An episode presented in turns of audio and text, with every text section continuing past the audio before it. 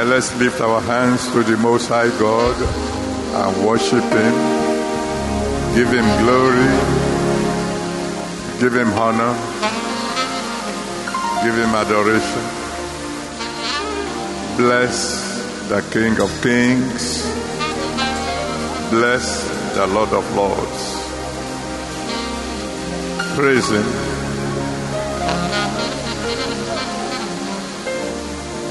Give Him all the glory, all the honor, all the adoration that God has kept you alive to see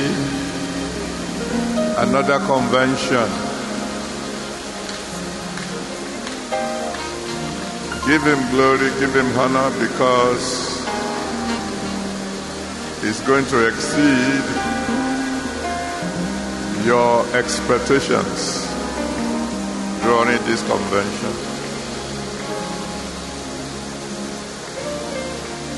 Give Him honor, give Him adoration for Johnny Mercies, for those who have already come. And thank Him in advance for those who are on the way, because they too will arrive safe and sound. Give Him glory, give Him honor. Bless His holy name.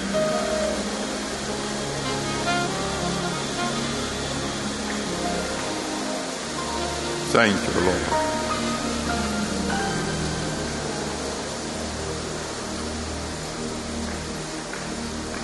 In Jesus' mighty name we worship.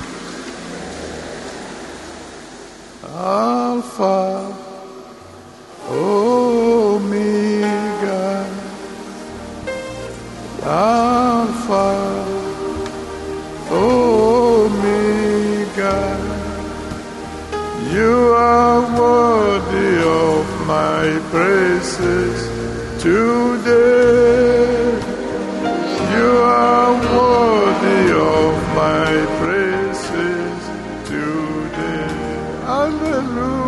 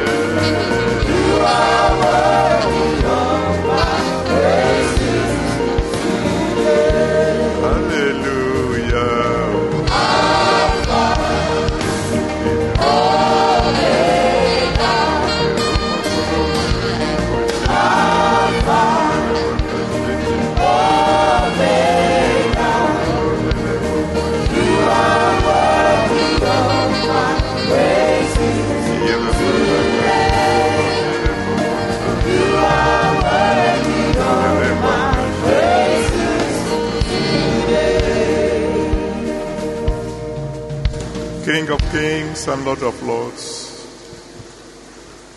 the Alpha, the Omega, the beginning, the ending, the one who is, the one who was, the one who is to come, the Almighty, Wonderful Counselor, Mighty God, Everlasting Father, Prince of Peace, our Savior, our Healer, our Deliverer, our Provider, the Lover of our souls, the soon-coming King. Glory be to your holy name. Please accept our worship in Jesus' name. Thank you for the previous conventions. Thank you for what you've done in the past. Thank you for what you did yesterday. Thank you for what you are about to do now. And thank you in advance for what you will do this week. Father, accept our thanks in Jesus' name. Tonight, my Father and my God, we have gathered together unto you. We are trusting you for mighty things. Please, Lord, do much more than we dare hope for. Those who are yet on the way, bring them safely, Lord. And at the end of everything, let your name be glorified. In Jesus' mighty name, we have prayed. Amen. Let someone shout hallelujah.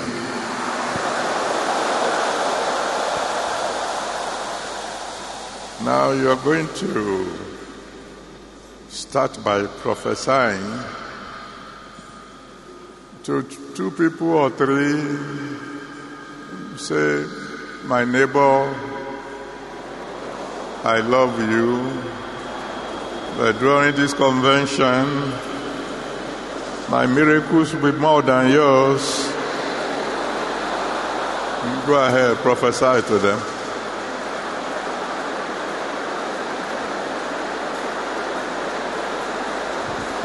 I love you, my neighbor. But during this convention, right, my miracles will be more than yours. If you believe your prophecy will come to pass, shout hallelujah.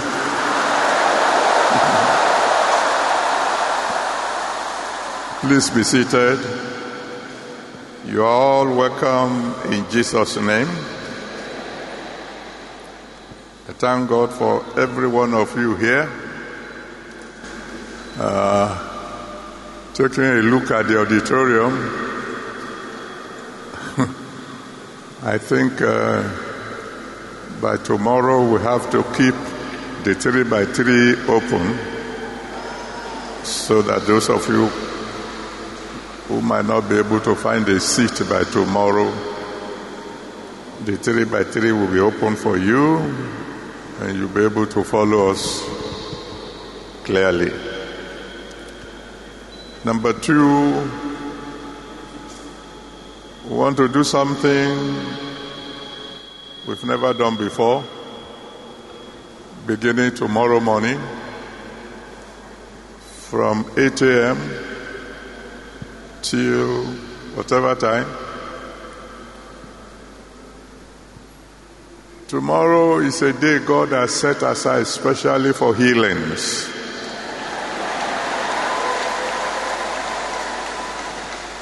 And so all the senior pastors will be here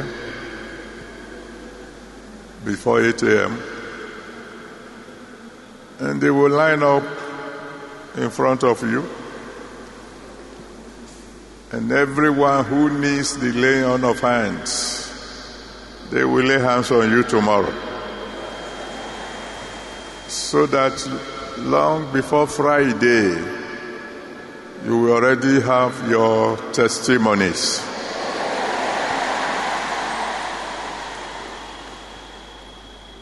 Ah uh, I don't want to talk about sanitation report today because uh, we are just coming. But as from tomorrow, we'll be announcing those who are cleanest and those who are dirtiest. So make sure that even before you sleep tonight, you tidy up your surroundings. I have some good news for you.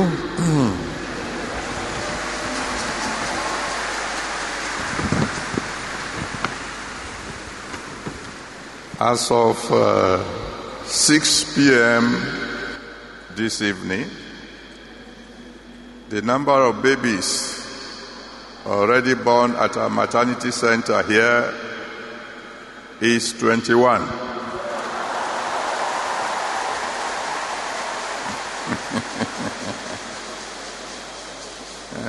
that this is serious. Seven boys, fourteen girls.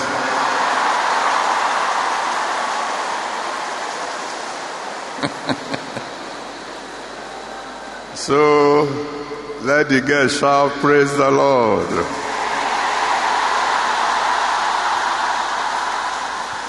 And let the boys shout, hallelujah. Don't worry, boys, we will catch up with them. Glory be to God.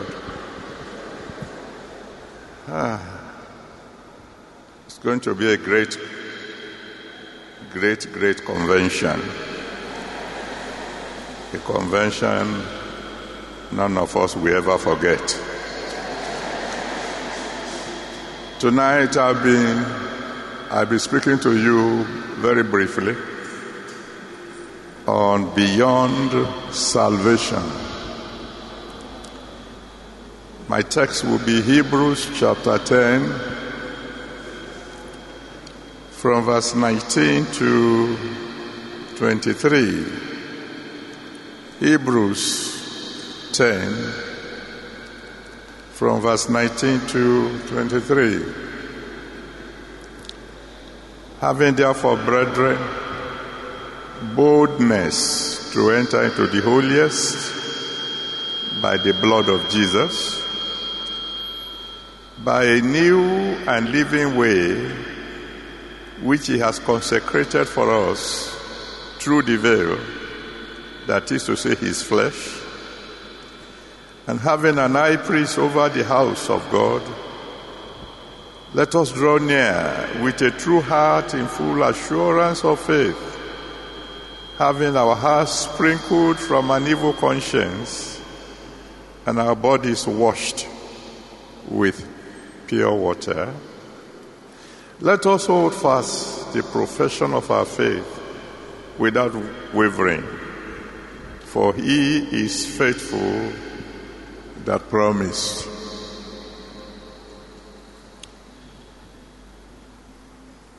We want to talk about beyond salvation. We could visit it from two different angles. We could say, well, salvation is step number one. And then after that comes sanctification. Salvation means your sins have been washed away. Your files have been cleared of all queries. Everything is clean. Sanctification means that ability to sin has been removed from you. Your heart of stone is replaced with the heart of flesh, so that you now have the ability to live in such a manner that there will never be another query in your file. And then we can move on and say, after sanctification comes baptism in the Holy Spirit. And then go on to dedication. And on and on and on. Please, if you are not hearing clearly, clap so hard, the engineers will locate you.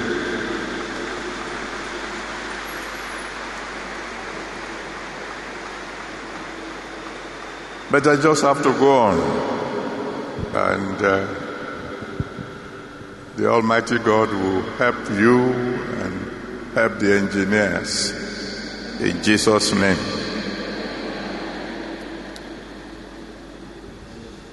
But then I, I would rather want to look at the topic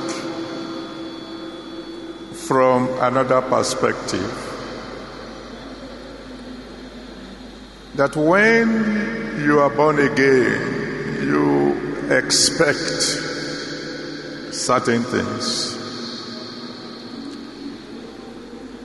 The number one of which, of course, is that you miss hell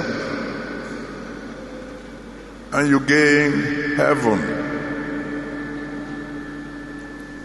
John chapter three, verse sixteen. John three, verse sixteen.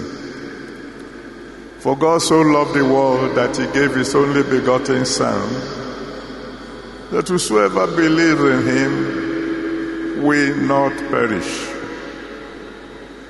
will not go to hell, but will have everlasting life, will go to heaven. And then salvation confers on you several other wonderful things. I mean, for example, Second Corinthians chapter five, verse seventeen.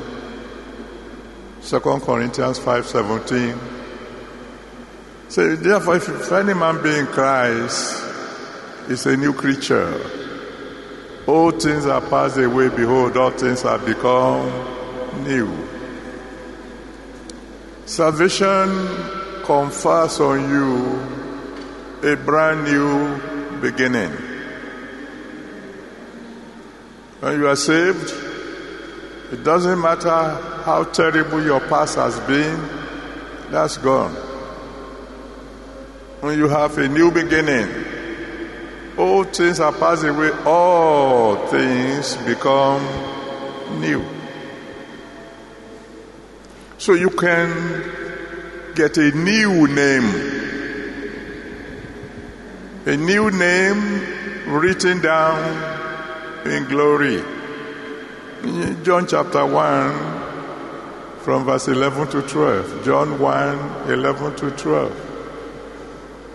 He came unto his own, his own received him not. But to as many as received him, to them gave he power to be called sons of God, children of God. So when you are saved, you get a new name. You used to be called the son of the devil. They used to call you Babake. But now you are a child of God. A new name. When you are born again, you get a new accommodation. Colossians one, from verse twelve to fourteen. Colossians one, twelve to fourteen. May declare.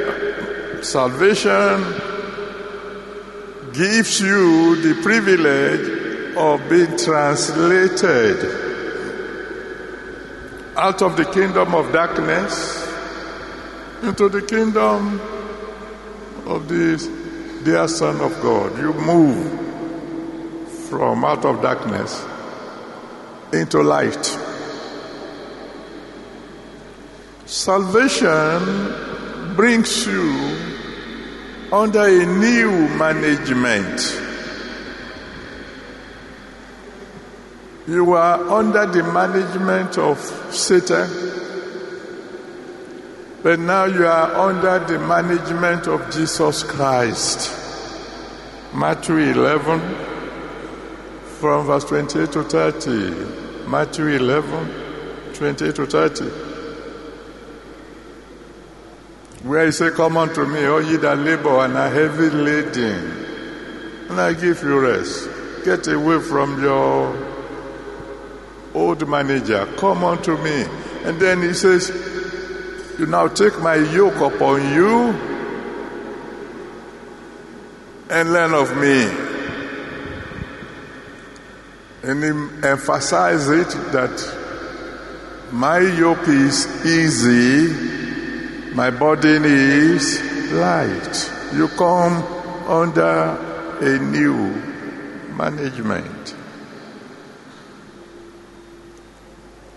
But there are more benefits far beyond ordinary expectations. Because you are saved by the blood of Jesus, according to First John chapter one verse seven. First John chapter one verse seven. The blood of Jesus Christ, his Son, cleanses from all sins. Because all your sins have been cleansed during salvation,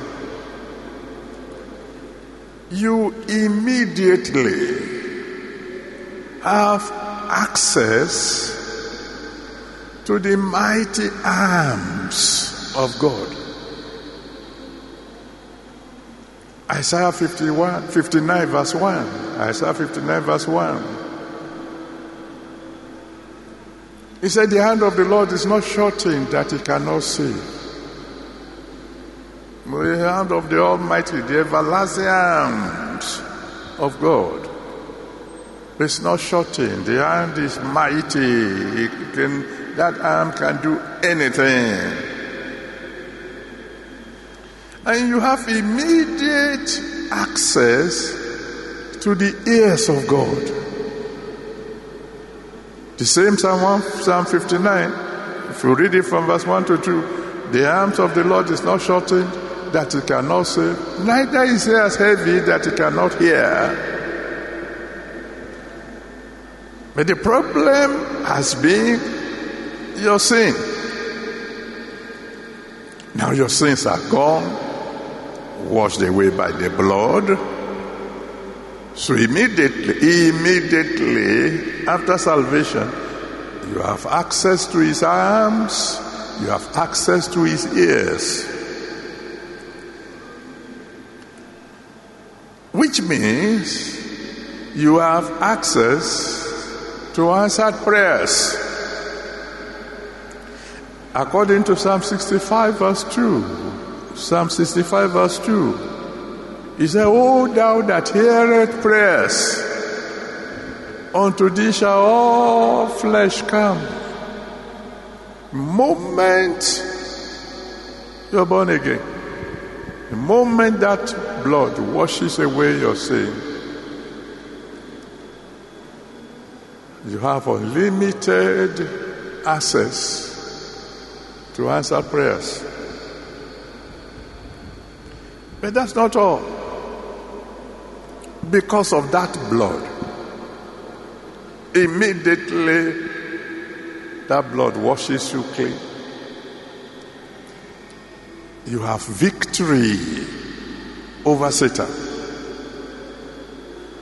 Because Revelation chapter twelve from verse ten to eleven, Revelation twelve, ten to eleven says, they overcame Satan by the blood of the Lamb. That blood that conquers Satan becomes available to you. The moment you are born again, you have access to protection from death. Because you read Exodus chapter twelve and read it from, well, read it from verse one to twenty-three. But specifically, you may want to read verse twenty-one there. Exodus twelve from verse one to twenty-three.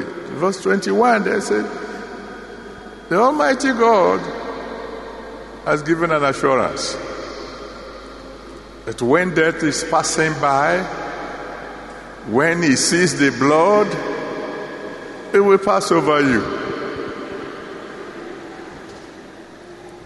Many of you are alive today because the blood protected you from coronavirus.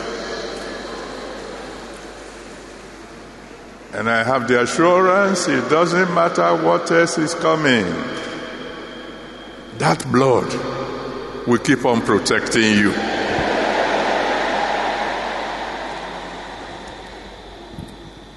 then there's something even bigger. In the text that I read to you, in Hebrews chapter ten, if you read verse nine there, verse nineteen, Hebrews ten verse nineteen, the Bible tells us that because of the blood, that blood that gives you salvation, you have access to the holiest. You know, if you ask those who know the Bible very well, they will tell you there is a place called the holiest in the temple of God. Only the high priest can go there once a year. And when he's going there, he will be going with the blood of an animal that has been sacrificed. And when he's going in there, they tie a chain around his leg and bells around his feet, so that as he's walking about in the holiest, if he makes the slightest mistake, he will die immediately. So when they don't hear the jingling of the bell anymore, they use the chain to pull him out. So the holiest is a very sacred place. You don't, you don't just go there unless you are the high priest once a year. But the Bible now says, if you are saved, washed by the blood, you can walk into the holiest. In case you don't fully get the importance of that, let me give you a little illustration. By the grace of God, I have gained access to many heads of states all over the world.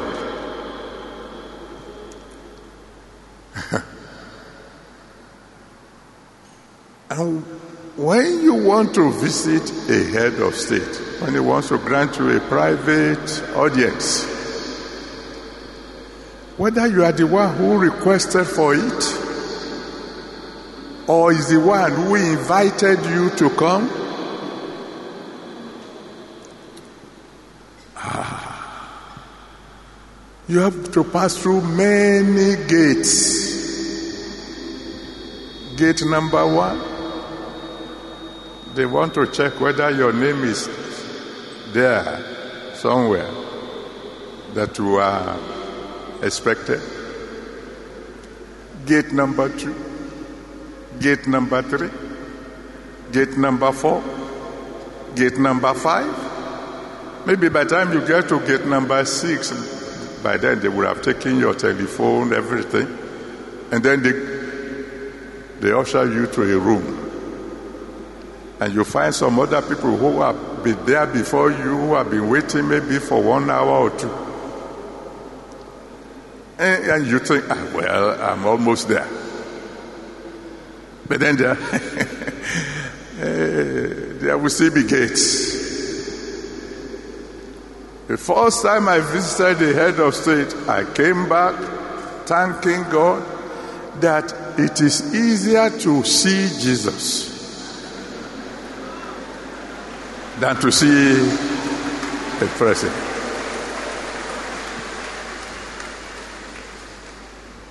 I don't need to go through any gates. If I need help, the moment I say Jesus, I'm in the presence of the Most High. If you know what I'm talking about, shout hallelujah.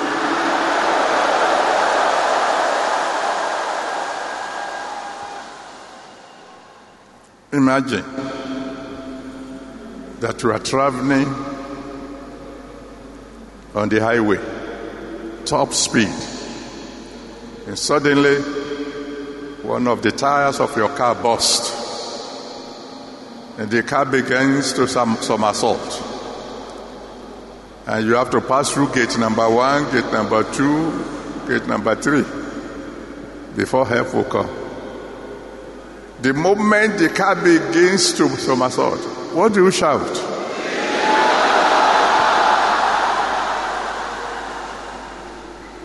Let me hear you shout that name again.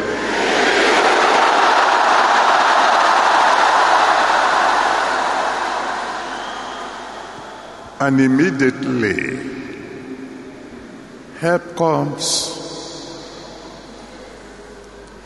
The moment you are born again, washed in the blood,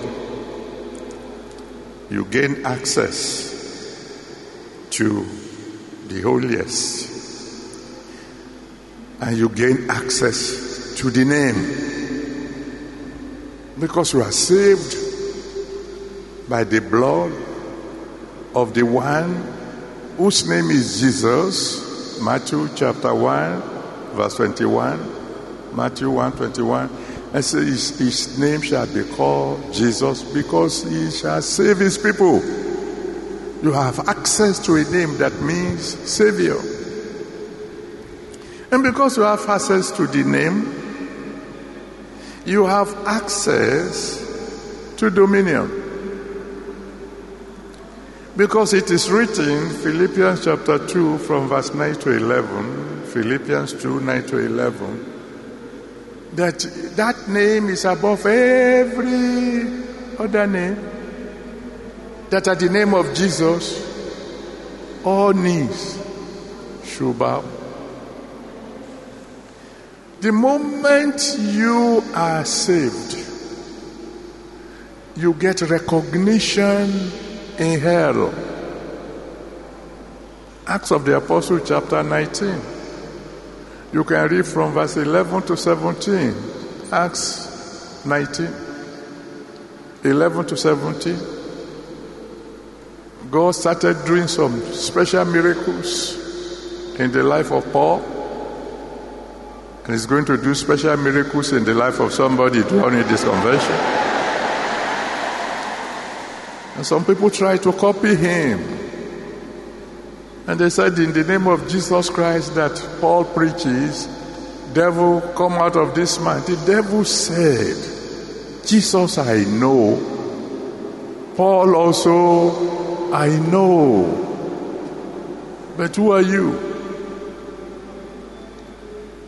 You may not know it, but the moment you are born again, head knows. Witches and wizards, they know. They know you are different now. They recognize you. But uh, because of time, the moment you are born again,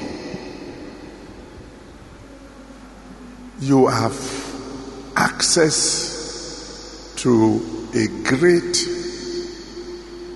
prayer partner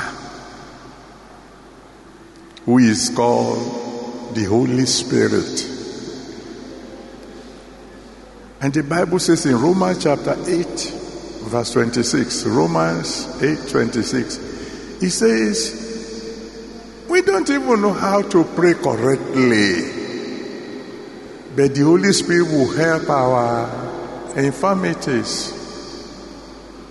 During this convention, you are going to pray correctly.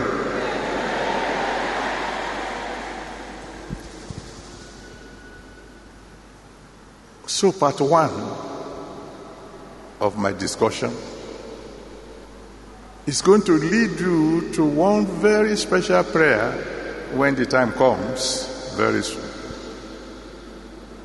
And may those of us who are already born again sure that the blood had washed us clean. And that prayer will be an apology to God. Apology that you have been living below expectations. That you have not made use of all the privileges available to you. That you have been wasting the powers, abilities that salvation had made available to you. Your story will be like the story of somebody that they said bought a ticket to travel by sea to a foreign land. He bought the ticket, got on the sh- on the boat. Um, when he was boarding, boarding the boat, he took a lot of biscuits with himself. And every time throughout the journey, he was just eating biscuits and drinking water. Until somebody found him. What's going on? We have not been seeing you in the dining hall. He said, I don't have money to buy food in the dining hall. They said, ah, the food there is free. It's included in the ticket. Some of us are born again and eating biscuits when the Almighty God has prepared a buffet for you. We are going to need to apologize to God that we have been wasting a lot of blessings that belong to us, as a result of which we will go angrily after all those benefits. And in the mighty name of Jesus Christ, we will get them all back. But that's part one. There is part two. Don't worry, I, I will soon finish. You know me, I can't preach for long.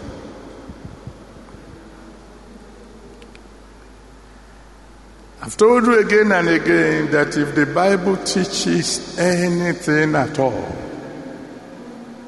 from all the teachings of the Lord Jesus Christ, it is that nothing goes for nothing. Oh, salvation is free because Jesus paid for it with his blood. Now you are born again. What are the expectations of God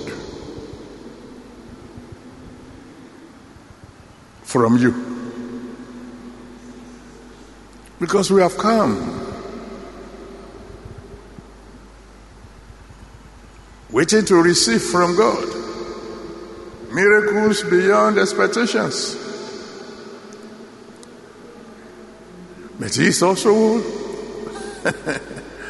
expecting certain things from us. For example, in First Peter chapter one, from verse eighteen to nineteen, First Peter one, from verse eighteen to nineteen, the Bible says, because you are bought with the precious blood of the Lamb. You are a very expensive commodity in the hand of the Most High. You are bought, not with silver and gold, but with the blood. And he says, God expects you to glorify him with your body. The moment you are born again, you are no longer your own. You have been bought not with silver and gold, but with the blood of the Lamb. The, your body is not your own. God expects from you that you don't use your body just anyhow. So when you hear somebody say, I can do whatever I like with my body, you know that fellow is not born again. Because your body is not your own. You are bought with the precious blood of the Lamb. And so God expects from you, according to First Corinthians chapter six from verse eighteen to twenty, First Corinthians six, eighteen to twenty, that from the moment you are born again, you flee every form of sexual immorality. Because it's not your body. You can't do what you like with your own body anymore, because it belongs now to the one who has paid your dowry, the Lord Jesus Christ. He expects you from the moment you are born again, translated out of darkness into light. He expects your light to shine.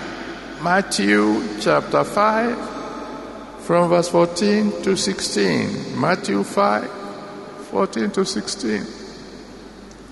He said, the moment you are born again, you become the light of the world, and your light must shine,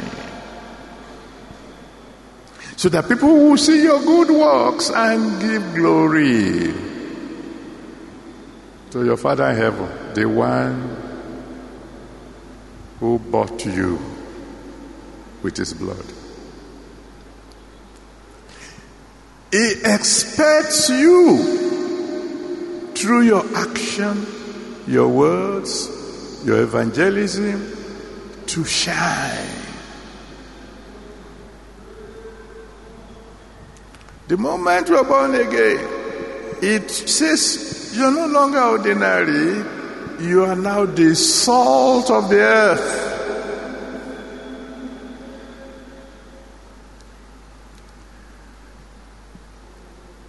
And among so many things that salt does, is that it destroys corruption. Salt is what you use when you don't have fridge and you want to preserve fresh meat. You rub salt on it to keep flies away, keep corruption away. Salt is a fertilizer. It can be used as a fertilizer to cause growth.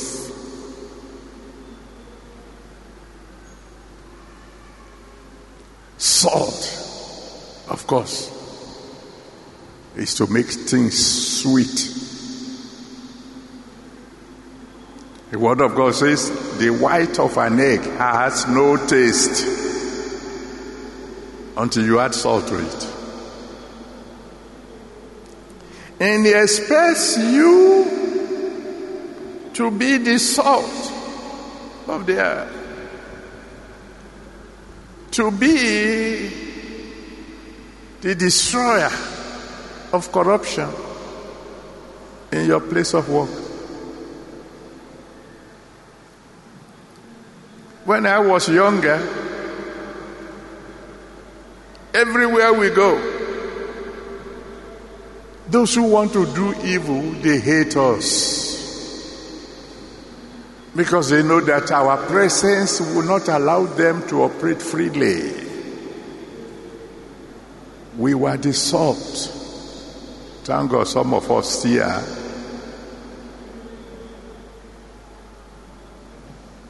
He says you will either do the work of salt or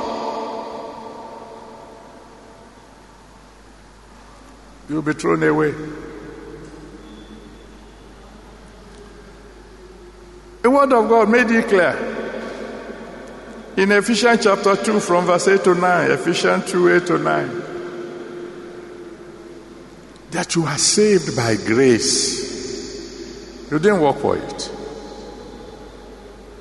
God, out of his infinite mercy, chose you for salvation. And don't let, don't let me ever hear you say, when I found Christ. Christ was not lost. You are the one who he found where you are lost. Don't let me hear you say, oh, I'm the one, I'm the one. I chose to give my life to Jesus. No, no, no, no, no. It's out of his mercy. He said it clearly, nobody can come to me except my Father draws him. You'll be surprised tonight now that in spite of all the benefits that I said are available to those who are born again, when I make the altar call, not everybody who needs salvation will come.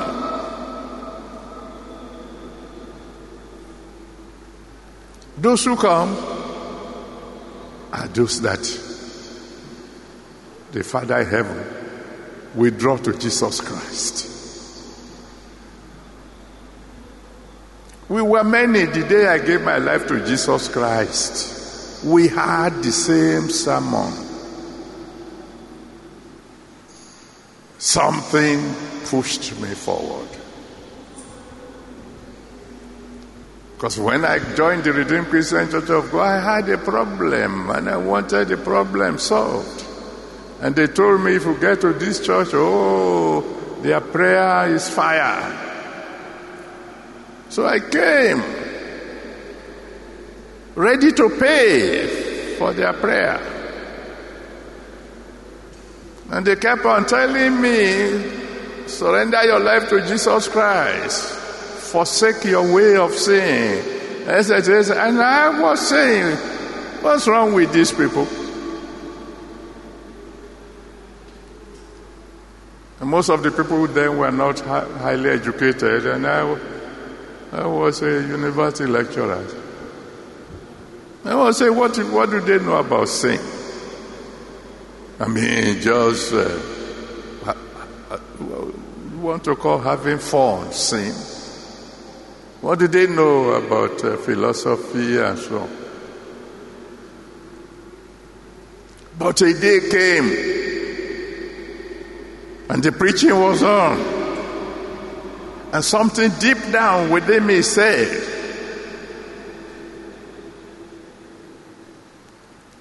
you say these people are not educated. They don't know philosophy. They don't know psychology. Look at their faces. They have peace. Have you? With your P H D.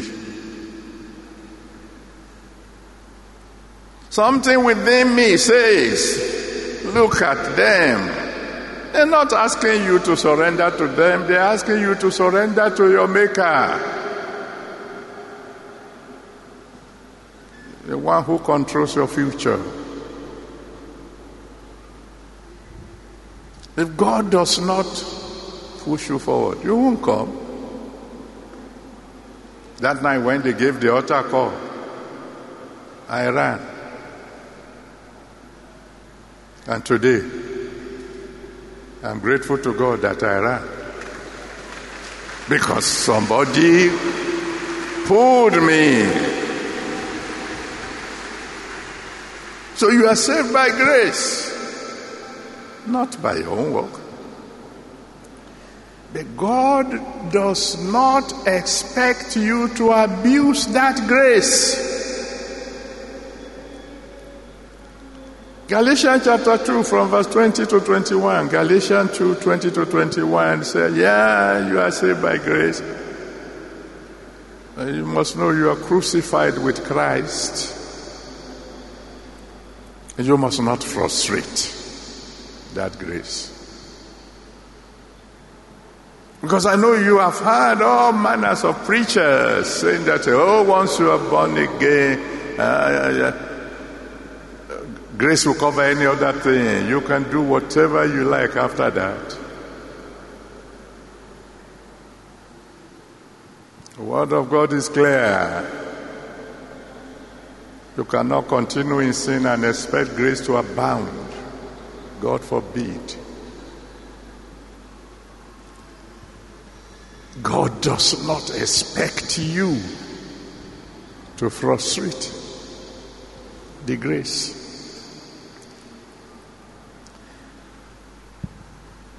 God says in His Word that once upon a time you are like a dog. I'm not the one who said so. Matthew chapter fifteen.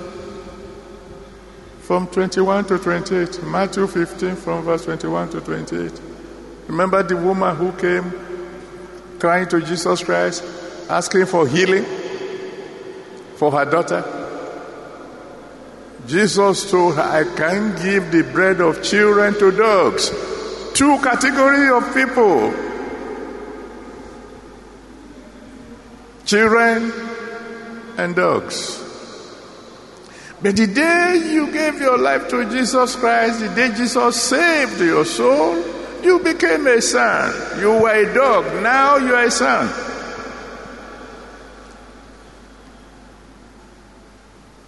And He therefore does not expect you to go back to your old ways.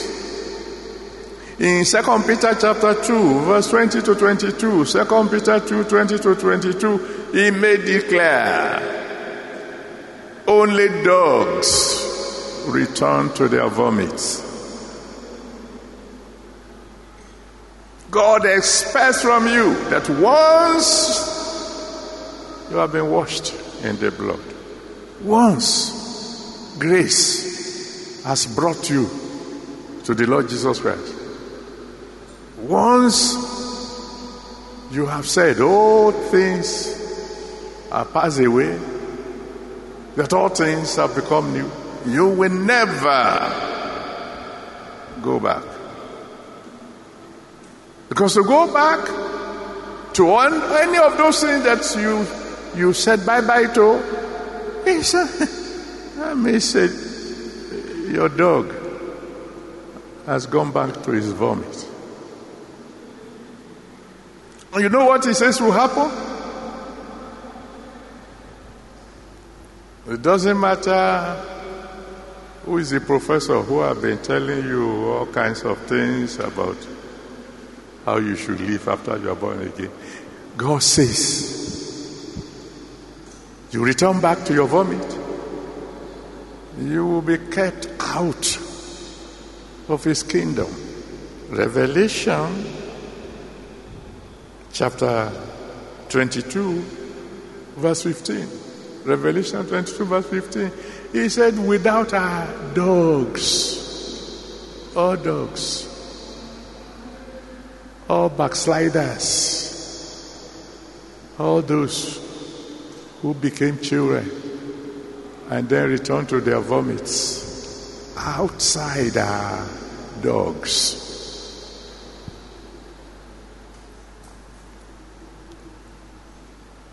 The Almighty God expects you as a child of God to redeem time.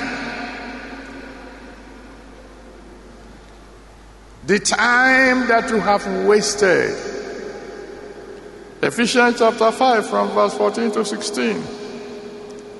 Ephesians five, fourteen to sixteen. It asks you to redeem your time. You have wasted so much time. Do something. He said, because the days are evil. Maybe you didn't understand the drama that the, the children presented. The drama shows you one problem after another problem, after another problem, after another problem, until Jesus returns. The, the days are evil. And it's going to get worse before it gets better. It's when the, when the Lord returns.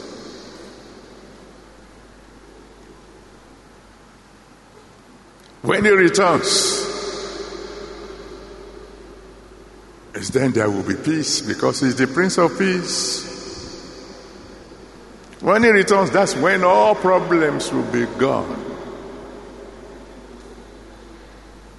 And those of us who belong to Him, of course, we reign with Him forever and ever. But He wants you to act quickly. Quickly. Why? He said, because I come quickly. My reward is with me, to give to every man as his work shall be. In Revelation chapter two, from verse one to five, Revelation two, one to five, He said, hey, I know some of you have tried, oh, you have worked,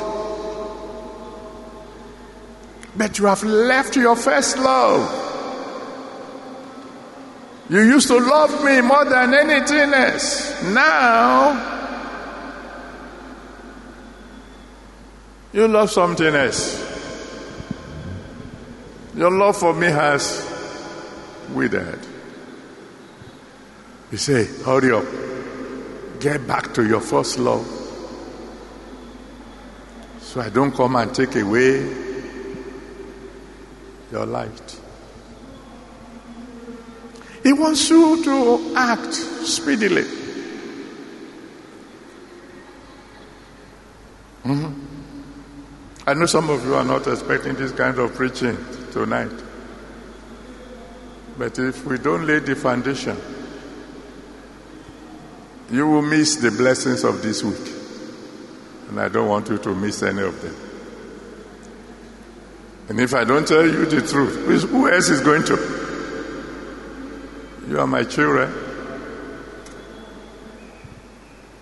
And when I get to heaven, I want to see all of you there.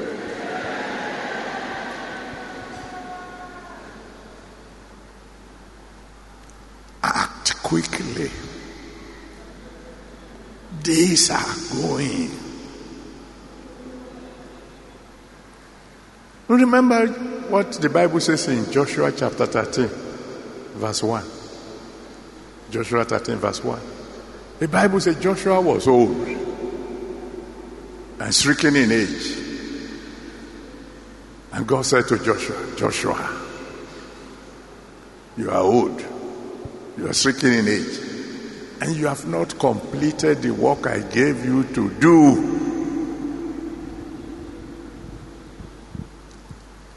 Before God draws the curtain, before He says no more, there's nothing more you can do, He wants you to wake up. I'm talking to those of us who are sure of our salvation. God expects a life of spotless holiness from you. He expects that you keep your body pure and holy, because you are precious to Him, bought with the blood of the Lamb. So your prayer number three will be, Lord,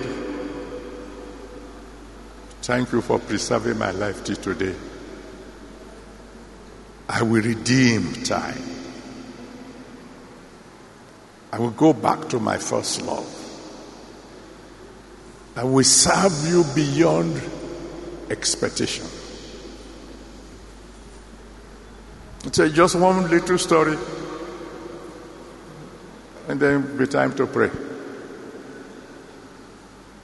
It's not a story you have not heard before, that I believe God wants me to tell you. I told you I was praying. Two wars,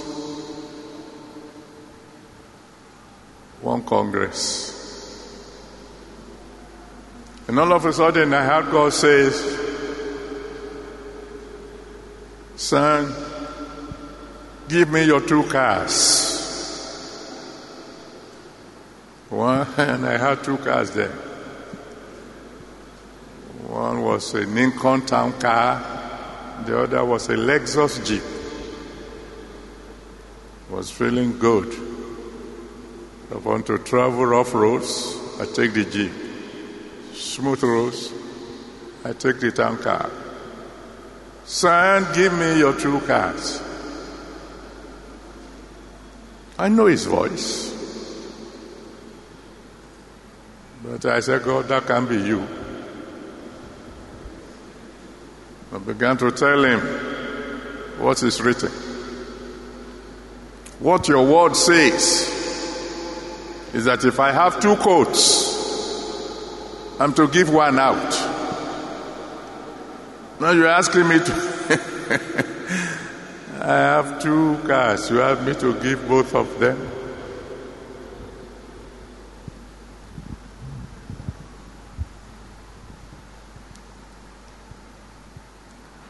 Told me something that I've never told anybody before. I'm telling you now.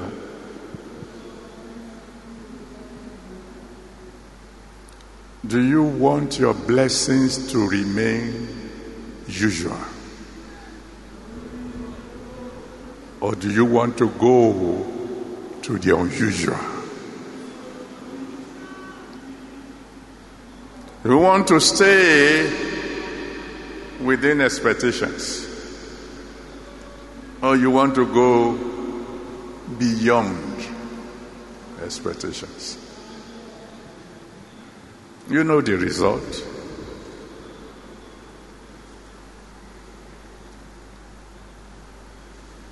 I don't want my life to be ordinary.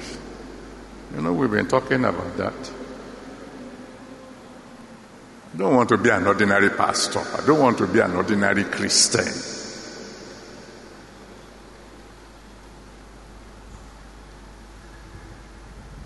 I don't want the natural when I can have the supernatural.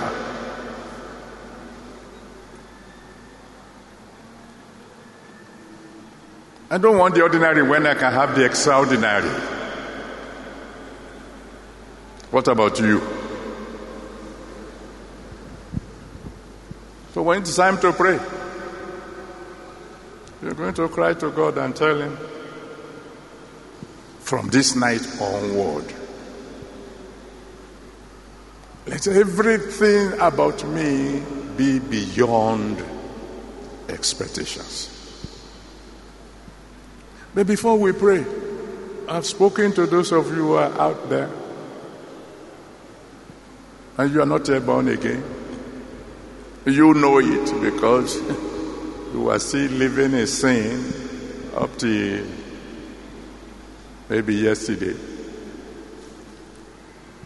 But the blood is available still to wash away your sins and give you access to the hand of God, access to the ear of God, access to the presence of God, access to victory over the devil, access to all manners of blessings.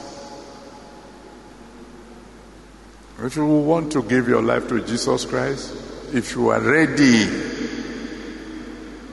that you want everything to become brand new, if you are ready to truly, truly say bye-bye to the devil, welcome Jesus. If you are ready to say bye-bye to your old master, and you want Jesus Christ to take over, if you want to give your life to Jesus Christ, you must be standing before this altar, coming, crying to him, asking him to have mercy on you, to save your soul, I'm, I'm not talking of coming casually and no, no, no. You really mean business. You want an end to a life of sin, a life of shame, a life under the control of Satan. You run forward now so that I can pray for your salvation. Now, Jesus is not begging you to clap for him. So if you want to clap, you clap. Don't insult him with your casual clapping. He expects greater things.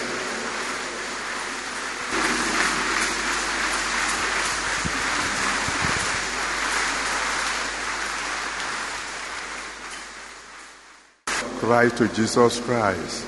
Tell him to please save your soul. Tell him, I don't want to have anything to do with the devil anymore. I want to be a child of God. Don't want to be a dog. I want to serve you for the rest of my life. Have mercy on me. Wash me clean with your blood. And the rest of us, please, let's stretch our hands towards our new brothers and sisters and intercede for them. Pray that the Almighty God will save their souls, even as he saved your soul.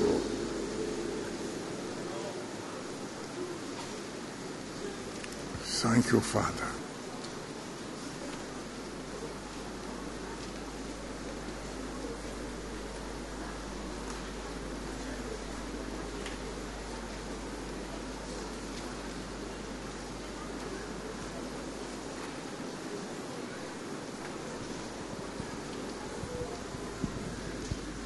In Jesus' mighty name we have prayed.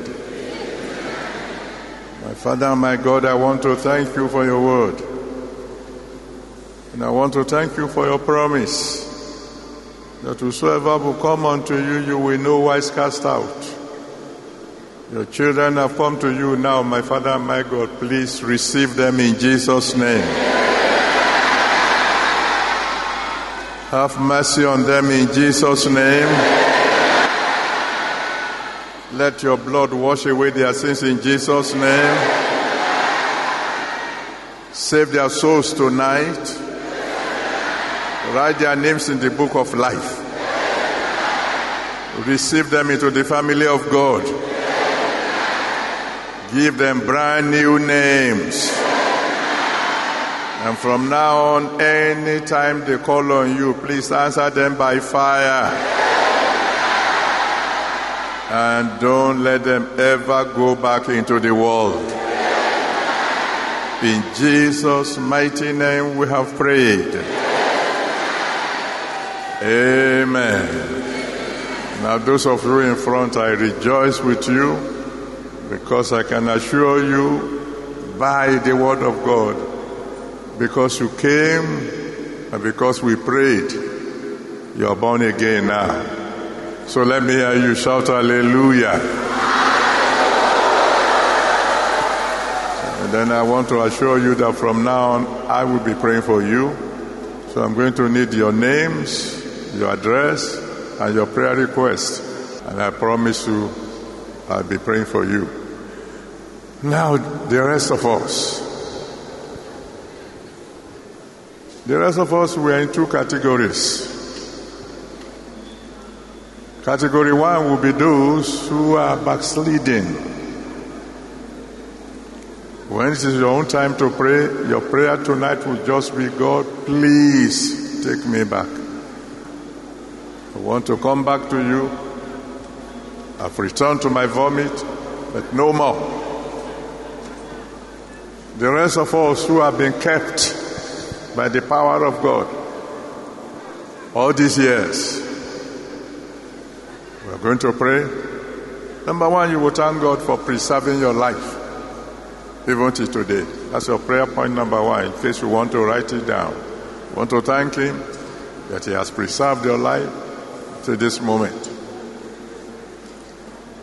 Prayer number two, you are going to apologize to him that you have not made full use of the benefits available to you as a true child of God. Tell him, I'm sorry, I've not made full use of all the benefits of salvation. And I will change.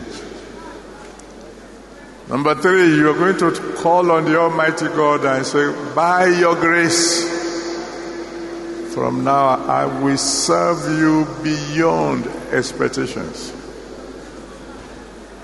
My light will shine. My salt will be effective. Everybody will soon see my good works. And they will glorify God on my behalf. And finally, you will lift up your voice to him and say, Father, from tonight onward, don't let my life be ordinary. Move me to a level where people will look at me and say, you are different, you are superior. Let the people see in me a life beyond human expectations. Let's go ahead and pray, everybody, if need be. And the Almighty God will grant all your requests. Now it is time to pray. But if any of you want to come forward to the space left at the altar to pray, you're welcome. The altar is open now. Cry unto God until you are satisfied, and God will grant all your requests. God bless you.